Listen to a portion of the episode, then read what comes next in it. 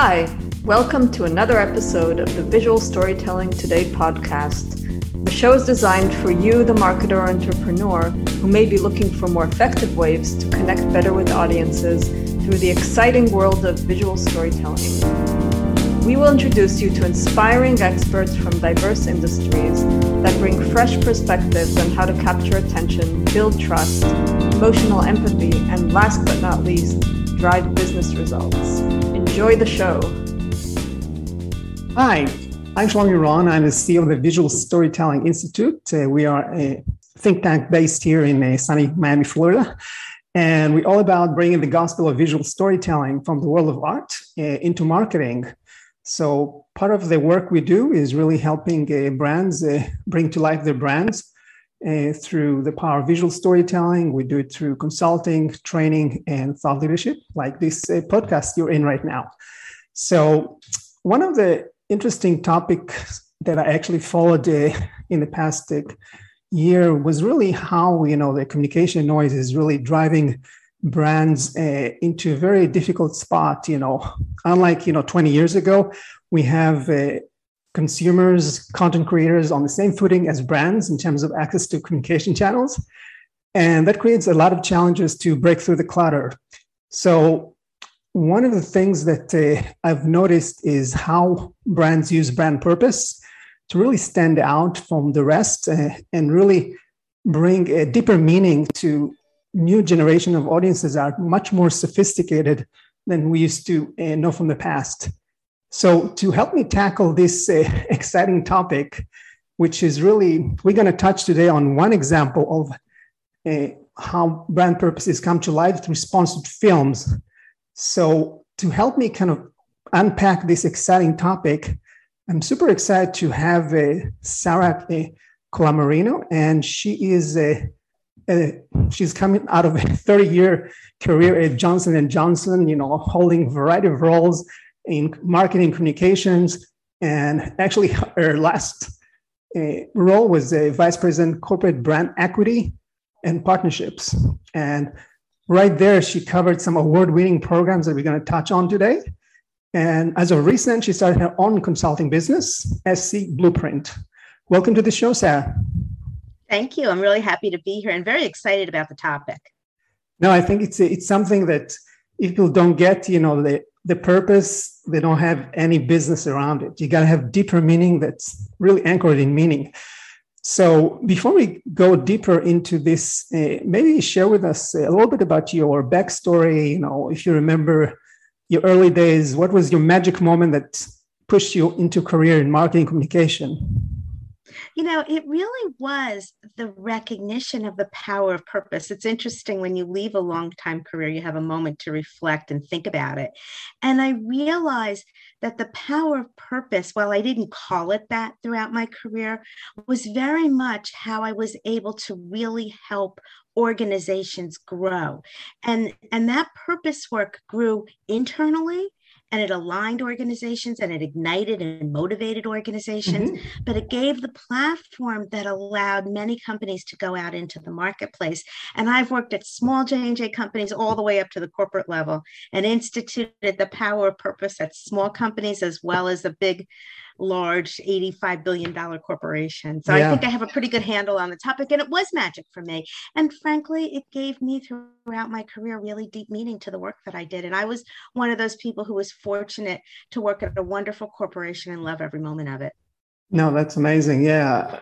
It's funny how you describe a brand purpose. You know, in my context, I always uh, call it brand narrative. I'm wondering if you find that aspect uh, in your work as well, because to me like the narrative is like you know the emotional load of why you know why the brand exists and what do you believe in kind of setting the emotions with your external and internal audiences yeah. So I really believe, and, and from my experience, the best purpose was a co created purpose across the organization. It involved the C suite as well as people down in the organization that would lead from the future. Right. And from there, you could build a narrative that was engaging mm-hmm. and that brought people in. And interesting, what I learned is the power of those of us who grew up in the world of advertising, right? right? That advertising wasn't just external, that emotional connection, that powerful creative was as important internally as it was externally. So I like to take narrative up a notch right? I, I, don't think it's a written document. I think it's a very visual doc, a visual piece. I think yep. film has a unique role. Right. I think it's engaging, it's motivating, it's taking what we all know to be the power of advertising, but applying it in a very authentic way internally. Got it. So for you know, audi- my audience that are comprised of marketers, entrepreneurs that are really want to get to the crux of the matter, you know, if you need to distill your definition for brand purpose, what would it be?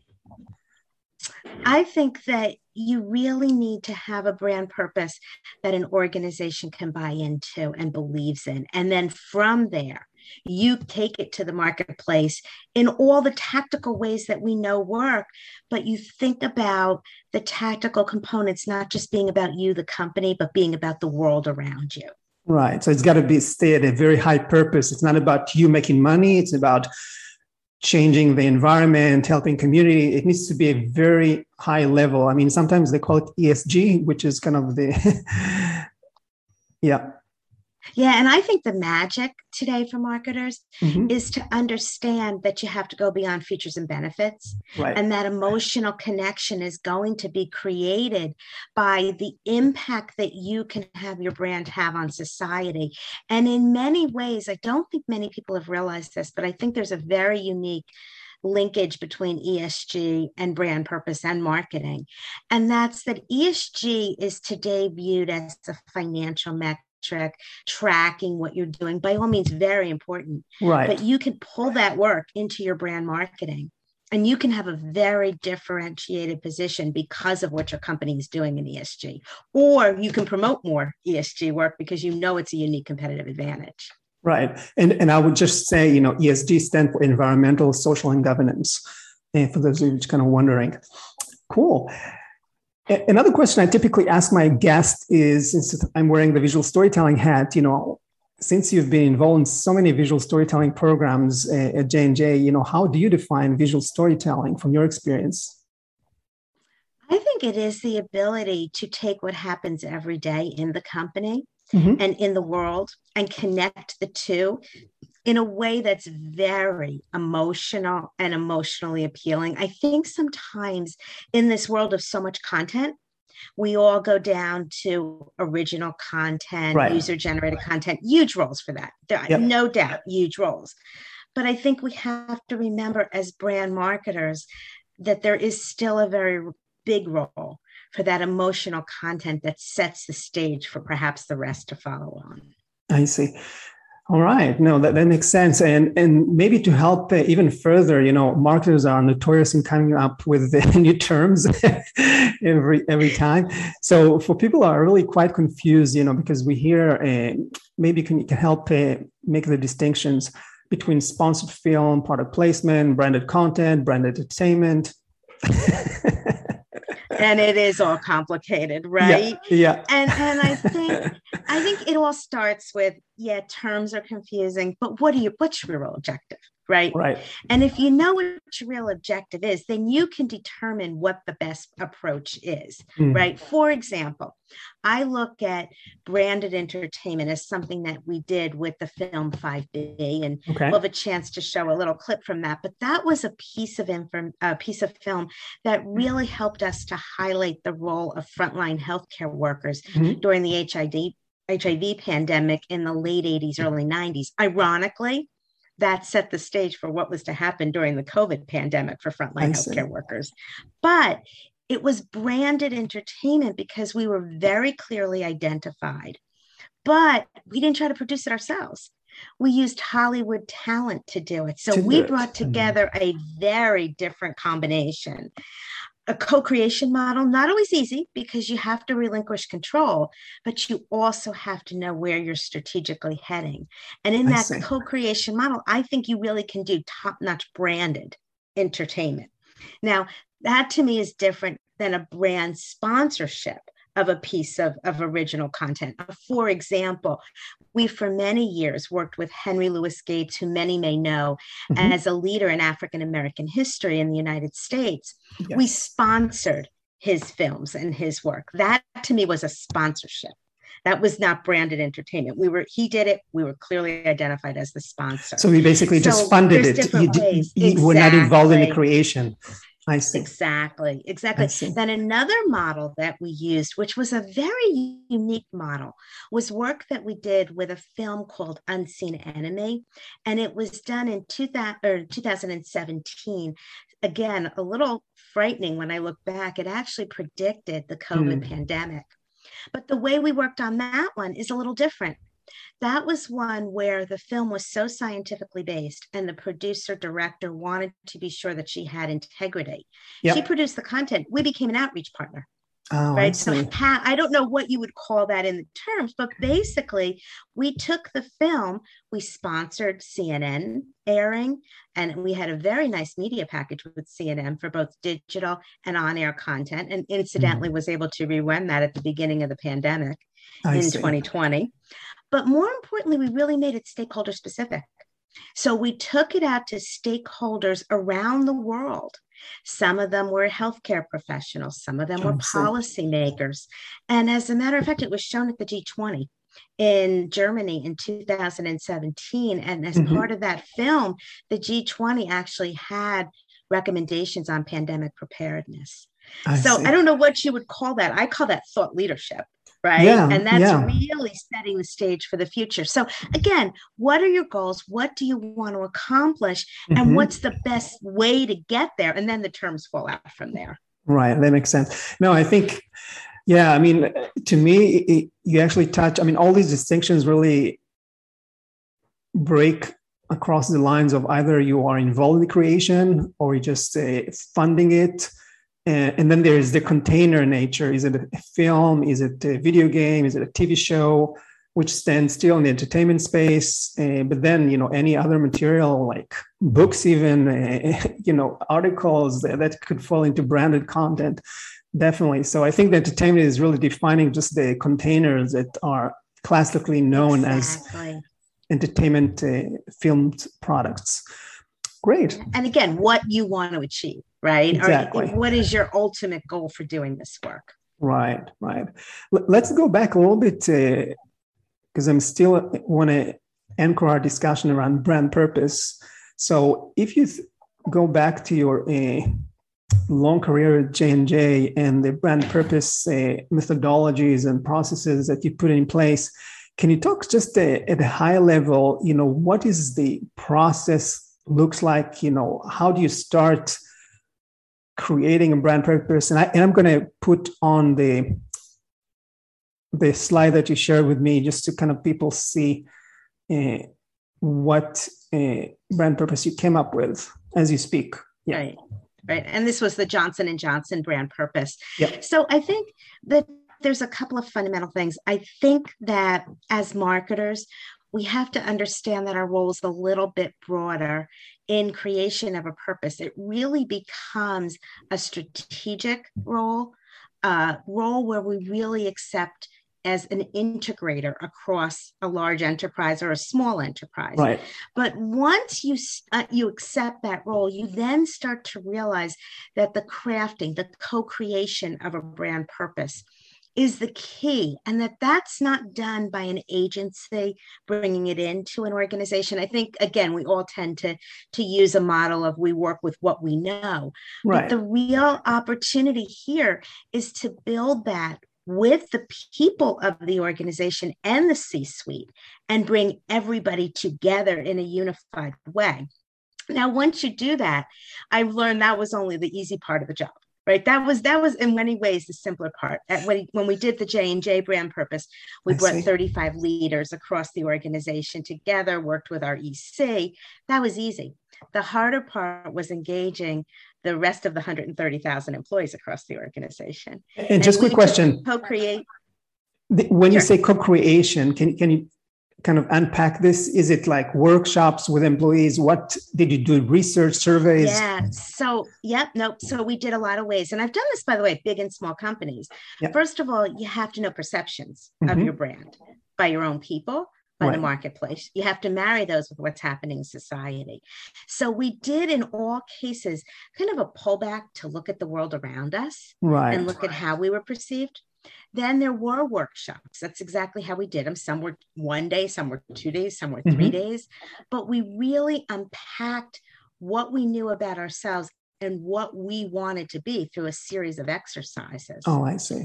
And those series of exercises brought forward what the company, the best of the company on its best day. Mm-hmm. And from all those pieces, we could collaboratively con- construct this brand purpose.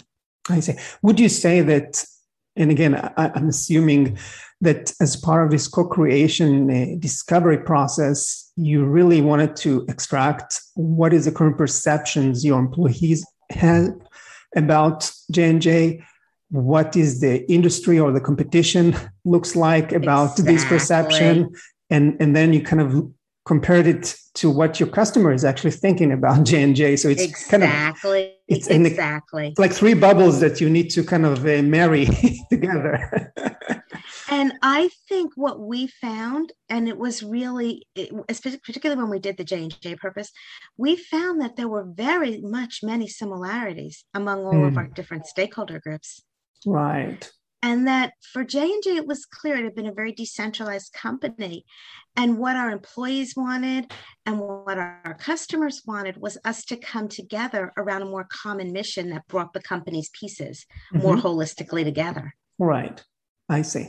And as you discover these new opportunities, maybe untapped uh, themes that your competition is not covering, I guess that's where you wanted to go back and validate it with your internal uh, workforce, uh, customers, just to make sure, right?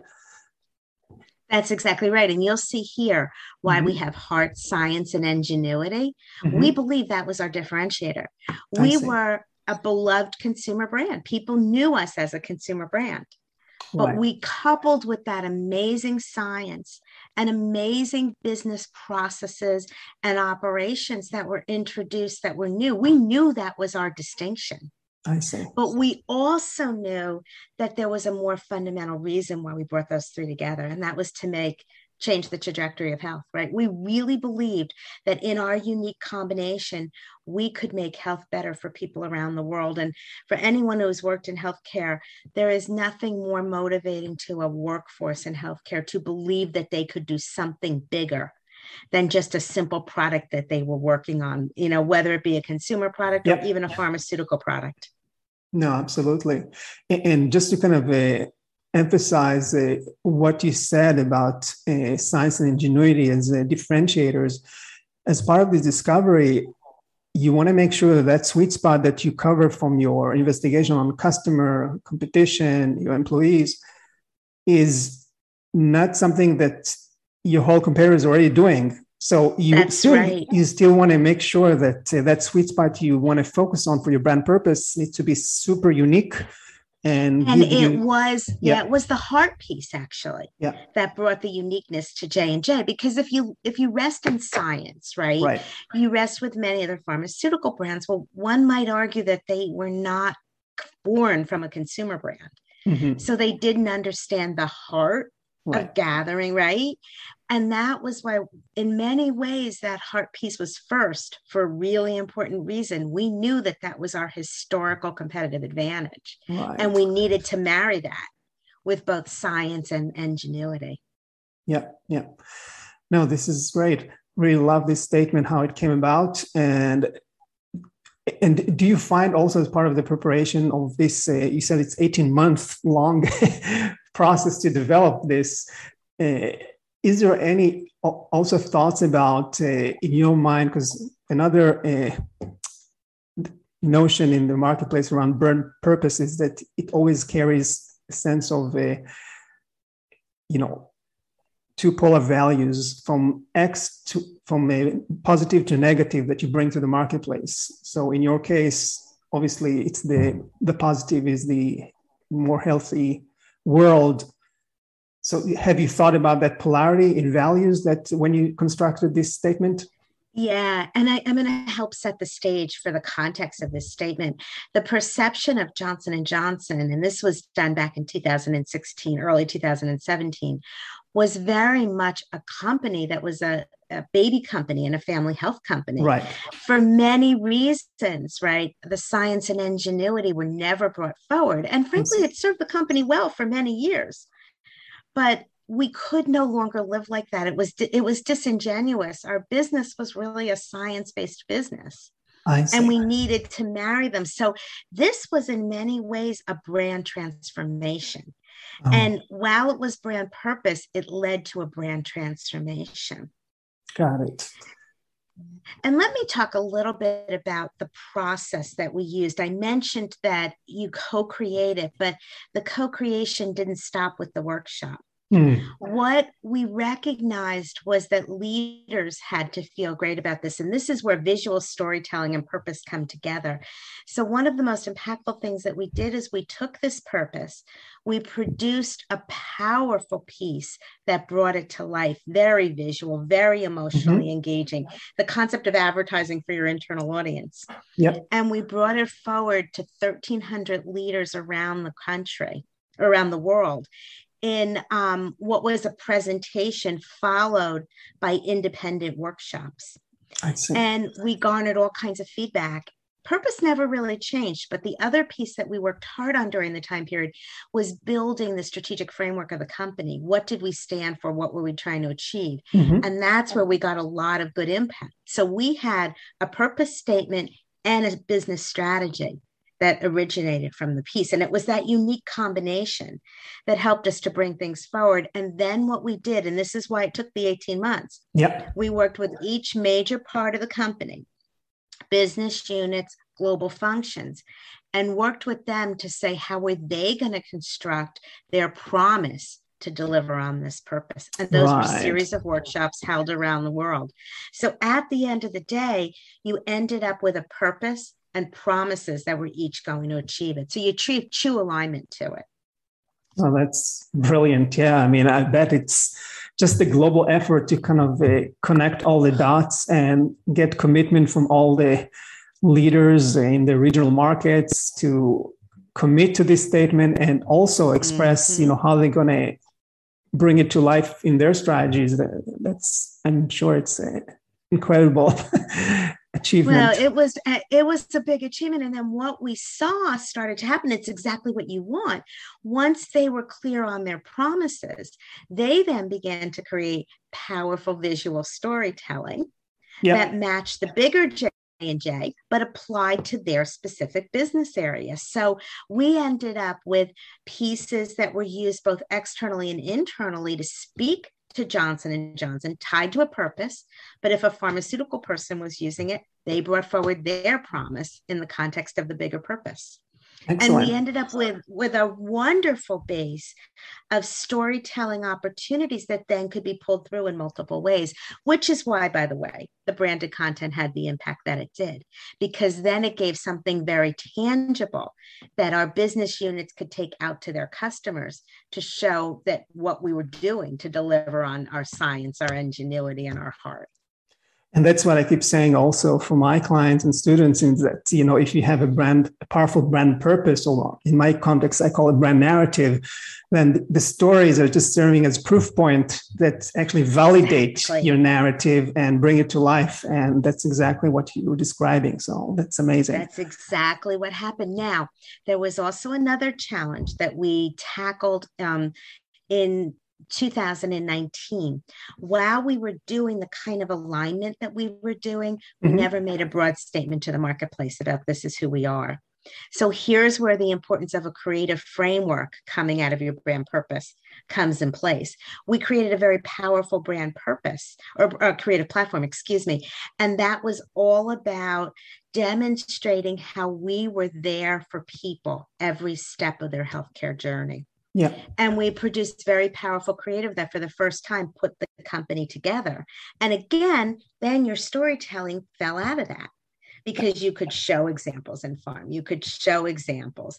And we got to the point where we were then able to do much more digitally targeted work mm. to certain groups, certain segments, showing how to cancer we were making an impact. Right. Showing right. how to HIV we were making an impact. And I can speak to HIV more if you'd like. Yeah. But so we began to see it all come together. Exactly. So now that we got a, a very deep look under the hood for brand purpose, let's switch gears now and talk about uh, the stories that bring it to life. And I cannot, you know, choose another perfect example than uh, this award-winning sponsored film uh, 5B that you uh, mm-hmm.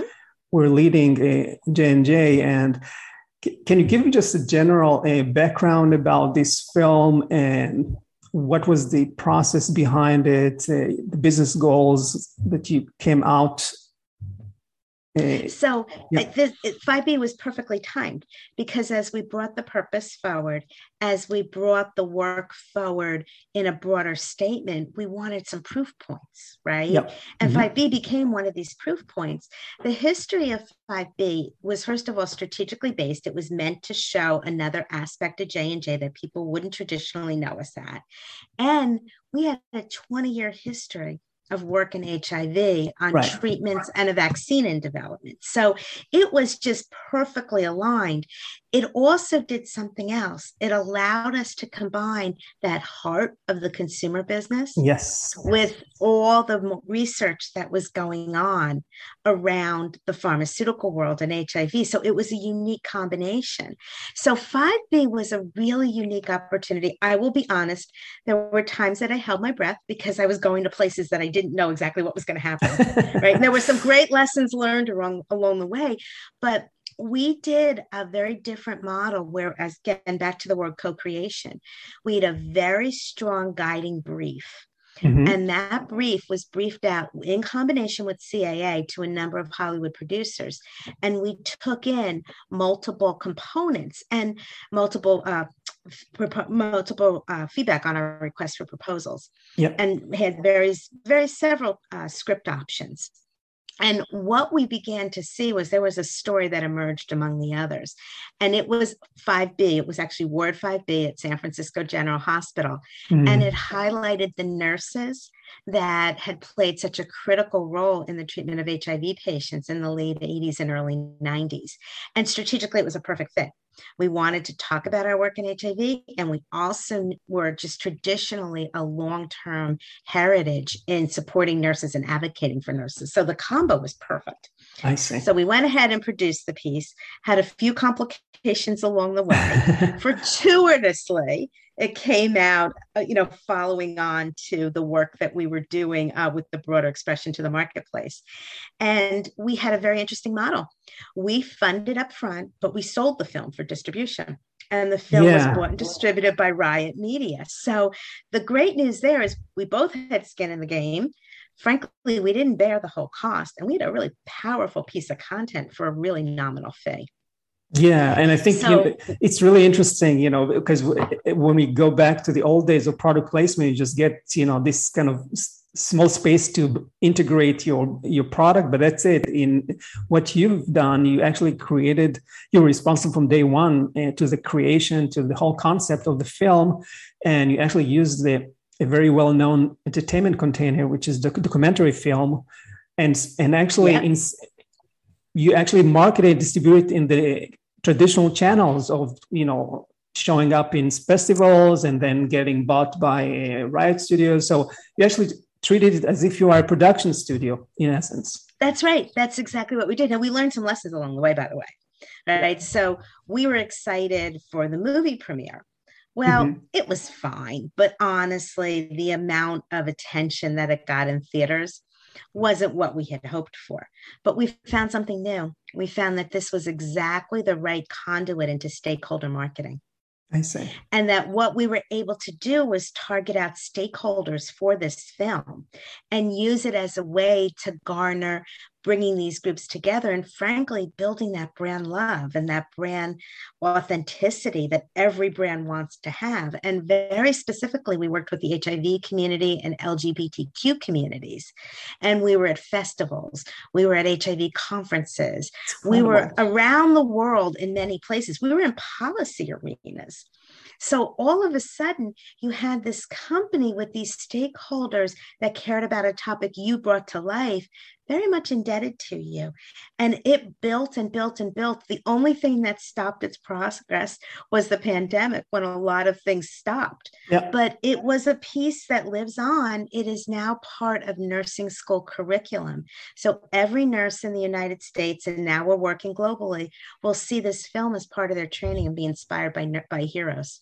No, this is fantastic. I want to play uh, the clip that uh, you shared with sure. me, and I think this uh, actually will help people uh, see a little bit about, uh, you know, what you meant by this uh, incredible achievement. They wanted to quarantine us on an island. I'd seen the patients being marginalized, and I just found it infuriating people like, you're probably going to get AIDS and you're probably going to die. I am more pissed off and angry than I am scared. We have to do something. At San Francisco General, the staff is opening up a special wing to treat AIDS victims. It was built by the nurses there. We were gay, we were straight, we were young, we were old. We decided if we can't save these folks, we're going to touch them. This was a tangible thing you could do. Wash them, put moisturizer on them. So much in life is not what you say or what you do, it's how you make people feel. You don't have to have a hazmat suit every time you're around an AIDS person. You don't have to burn their bed because they died. It brought change for how hospitals work. The nurses were the real healers. They stood up when nobody else would, and they were willing to take those risks.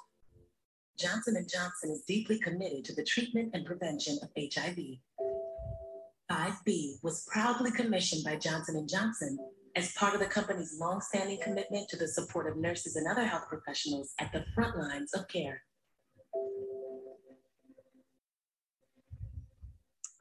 Yep. Excellent. I mean, this is amazing, you know, film and you know what I got from it, I get there was this quote which he says, uh, you know, people don't care about what you say or do. It's really how you make people feel. I think this is so powerful, you know, the role of emotions. And because that's what's, if you think back, you know, what are the most uh, memorable things? Typically, there is a emotional hashtag attached to them. That's why you remember exactly. them. Exactly. exactly. And why it's so important for brands to stand something for more than something, right? Like yep. beyond themselves. I mean, you could have talked about your HIV treatments, which by the way were really revolutionary treatments. Right. But that wasn't where you created the connection. It was exactly. people. Yeah. Yeah. So so true. So true. And you also touched on the fact that uh, unlike uh, traditional advertising, that you basically you buying media. In this case, the film co- has its costs, you know, to produce, but you didn't have to buy media, right? Uh, which is uh, unusual, and you got pretty much free publicity after after the film was released we did and and you know again i'll i'll say the lesson learned is if you take a piece like this and you try to do the traditional mass market you'll have some success.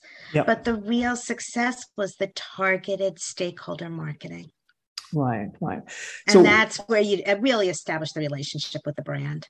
I see. So when you actually post ana- did the post analysis of this uh, campaign run 5b what were the kpis you were tracking so it was interesting. We had a couple of different ones. We looked at 5B in relation to multiple other projects that we were doing. And we have mm-hmm. a proprietary, J&J has a proprietary system that's able to measure its impact on reputation mm-hmm. and, and brand equity. And we saw 5B even though it was new and relatively, I would say, small as compared to something like the Campaign for Nursing's Future, which we've done for 20 years. Right. You saw it resonate with your stakeholders. Then, what we really saw powerful is we delved down into stakeholder marketing and we were able to see pre and post perceptions of the brand. Oh, I see. And that's what I've learned over time. I, I, would caution everybody. I don't think I did a good enough job of this all along. But your traditional KPIs, you will show some impact with this type of work. But when you are very crystal clear on your targeting strategy and you do pre and post, that's and you measure brand attributes, that's where you see your movement. I see. So, so if if we need to summarize. You you can you basically started this uh, film with the goal of driving brand awareness around your uh, work in this particular uh, field, and Correct. and then as you started the analysis, you basically uh, compared the before and after along a variety of brand attributes to see how perceptions have changed. Have you have you done any social listening also as part of this effort to see what people are Yeah. talking about? Yeah. Yeah, we did a lot of social listening. I'm glad you asked me that question. And Mhm. it was amazing to us how much people became advocates for the film. Right. Right. It was, you know, if you look at a lot of trust barometers, people believe people most like themselves. Mhm. And what was really fascinating were the amount of nurses talking about the film to other nurses. Now, Oh, we helped that along in some of the work that we were doing because we Yep. had very strong reach into the nursing community.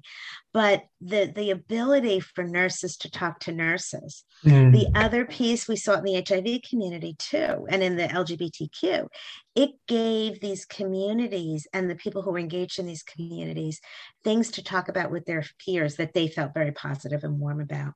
I see. So I see. it was a hidden benefit, and the social listening helped us get there. We should have guessed that, by the way. yeah. we should have yeah. understood that. But when you do something so new, and that's another thing I've learned, is that sometimes you go into it and you have a perception and you think you have a strategy, but the real truth is it never comes through exactly as planned. And you have to be agile and, And listening and Yeah. willing to move every step of the way. Yeah, yeah. So, so based on your experience of uh, working uh, on brand purpose uh, across a variety of uh, programs, both for internal and external purposes, what do you see are the most common misconceptions uh, brands have about brand purpose these days? I think a couple of them. I think one is that it can be created in a vacuum, right? Okay. And have real authenticity cannot happen, right? Yeah, yeah, Secondly, it's a marketing platform. Cannot be the case. It's got to be a platform that is owned by the people of the company. But thirdly, that it is something that just can be created and, and nourished every once in a while. And the truth is, it has to be lived every day. I see. And, and who is uh, the typical uh, function in an organization that uh, drive the brand purpose? Is it a subdivision within marketing? Is it corporate development? See, I think it can depend on the organization. And I think that one thing you have to be sensitive to when you do this work, you have to know your organization, Yep. right? Your adeptness to understand how to move things through your organization Mhm. is probably the most important piece of owning brand purpose. I think you can be a catalyst as a marketer, Yep. but you can't do it by yourself. Brand purpose is a huge competitive advantage in today's war for talent. You only achieve that by your partnership with your HR community. Right. It can be a huge driver and a huge way to elevate your ESG work, but you can only do that in partnership with your sustainability, CSR, and now even legal teams. Right. It can be a huge driver for individual business lines, but you can only achieve that by working with individual business leaders. So it's again, know your organization. Do I believe marketing has the role to drive this? I really do. Yep. But you have to think much more like a general manager if you are to accomplish the goal. Well said. Yeah, it's all about the integrated perspectives that you need to bring into this uh, process. You cannot do it within the confines of the marketing department. Exactly. You won't be successful. You'll get Yep. great copy out there, and you might get a good piece of digital storytelling out there and visual storytelling, right. but it'll end there. right. Won't be validated by the other Won't be validated. perspectives. Yeah. So now we've talked about you know brand purpose. We talked about uh, one example of a, a, great story 5B that uh, brought it to life uh, tremendously. One of the things that I'm sure on the mind of uh, many people right now, you know, since we're still in the pandemic, can you talk a little about your, your experience uh, at J and J in terms of visual storytelling strategy, how it has changed uh, during the pandemic, uh, pre vaccine and post vaccine?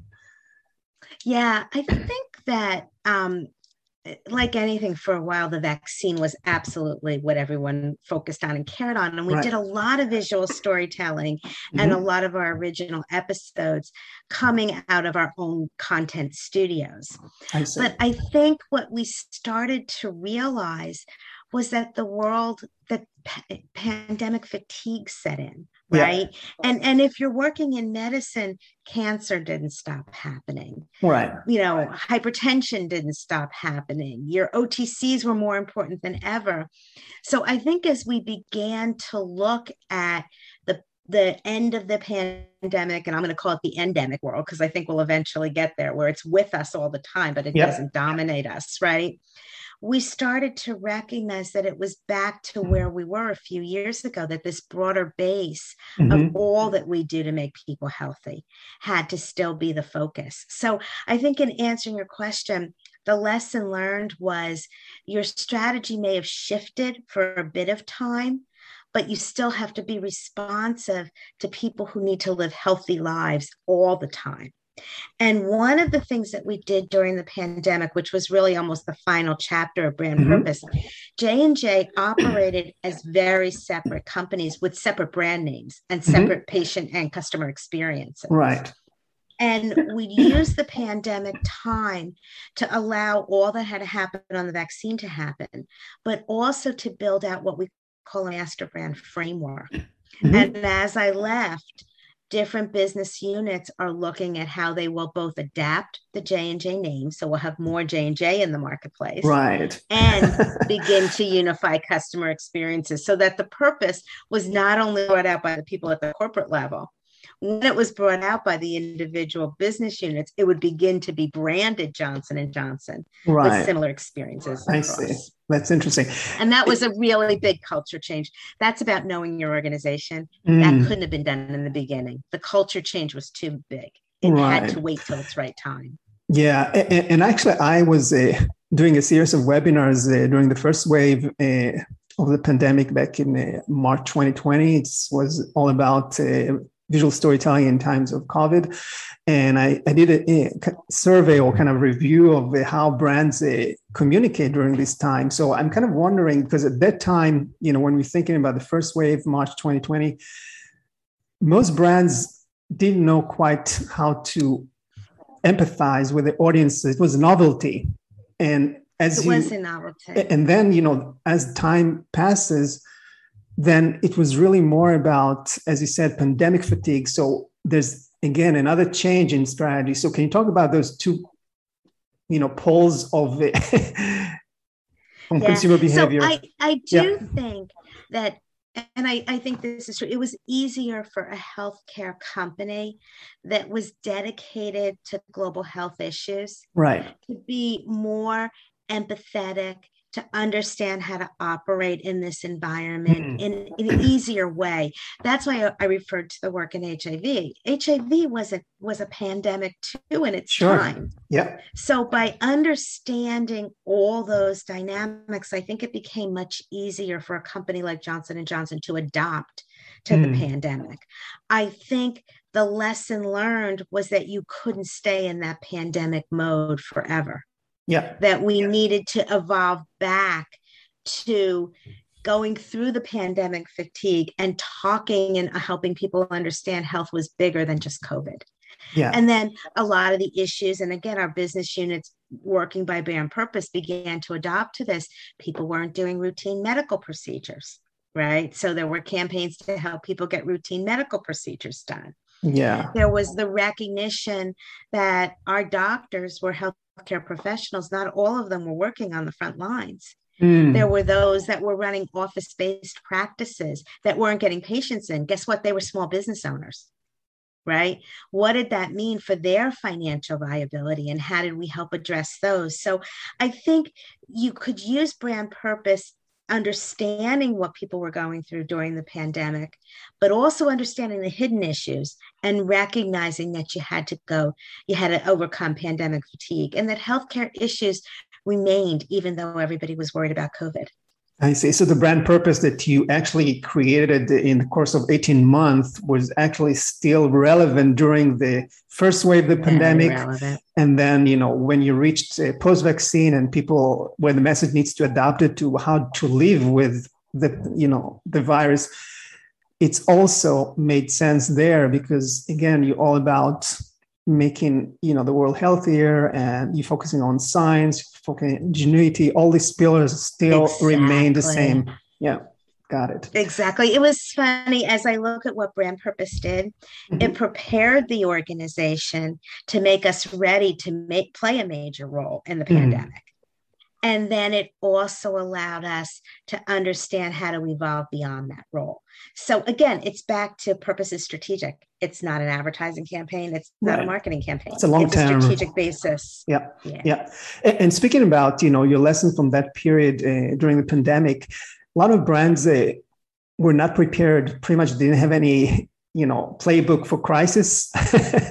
so have you kind of felt that did you feel like that you had to optimize you kind of uh, update your playbooks for how to deal pre during post crisis yeah i think we did and i think what you learned though and, and i really do believe this to be the case i think it's important that you realize mm-hmm. crisis has a boundary right and that you operate like that for a given period of time, mm-hmm. but that you remain very sensitive to the world around you, understanding where the world is and understanding where the perception of your brand is. And again, that agility and flexibility continue to be part of your strategy. You can't stay in crisis forever. Yeah, yeah, that's well said.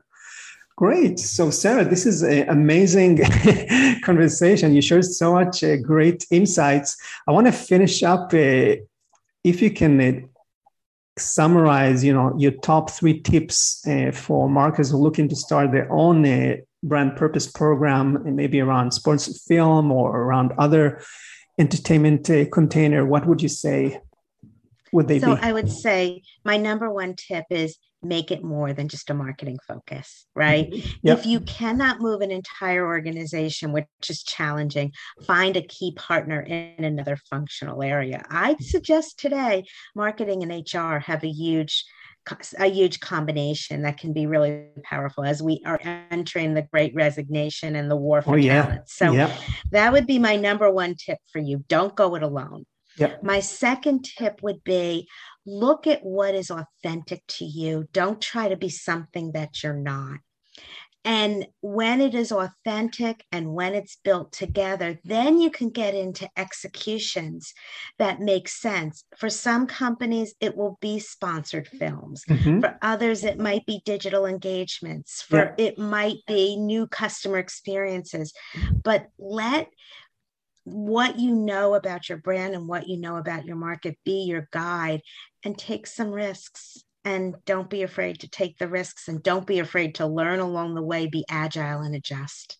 Brilliant. No this is solid gold advice you know especially because a lot of people really don't know how to navigate this uh, new yeah, world no. where you know audiences are really expecting much deeper you know especially if you're looking at millennials gen z's. It's not yesterday's audiences. Are looking for much deeper meanings and things that could sustain them you know to believe in the brand in long term just not uh, fulfilling you know immediate uh, pain right. point. That's right. That's right. It is a long term relationship yeah. And I think you have to build those relationships in very targeted ways. Not, you need a mass market a, a perception of who you are, yeah. but you need to go to advocacy and intimacy on a stakeholder by stakeholder basis. Yeah. Yeah. All right. So before we go, if our audience have any questions for you, how can they reach out? So I'd encourage them to reach out to me via LinkedIn. I think they can see that I'm active on LinkedIn, and yep. reaching out to me is for right now probably the best way. And I, I would love to engage questions, um, provide counsel, give input, and I'm hoping to hear from many of them. Awesome. Thank you so much, Sarah. This is, I've learned a ton you know from you today uh, it's incredible uh, experience you're bringing in the brand purpose and the visual storytelling space. And all of you watching or listening, hope to see you uh, next time. So, in the meantime, keep those uh, purpose driven stories coming. See you next time. Thank you.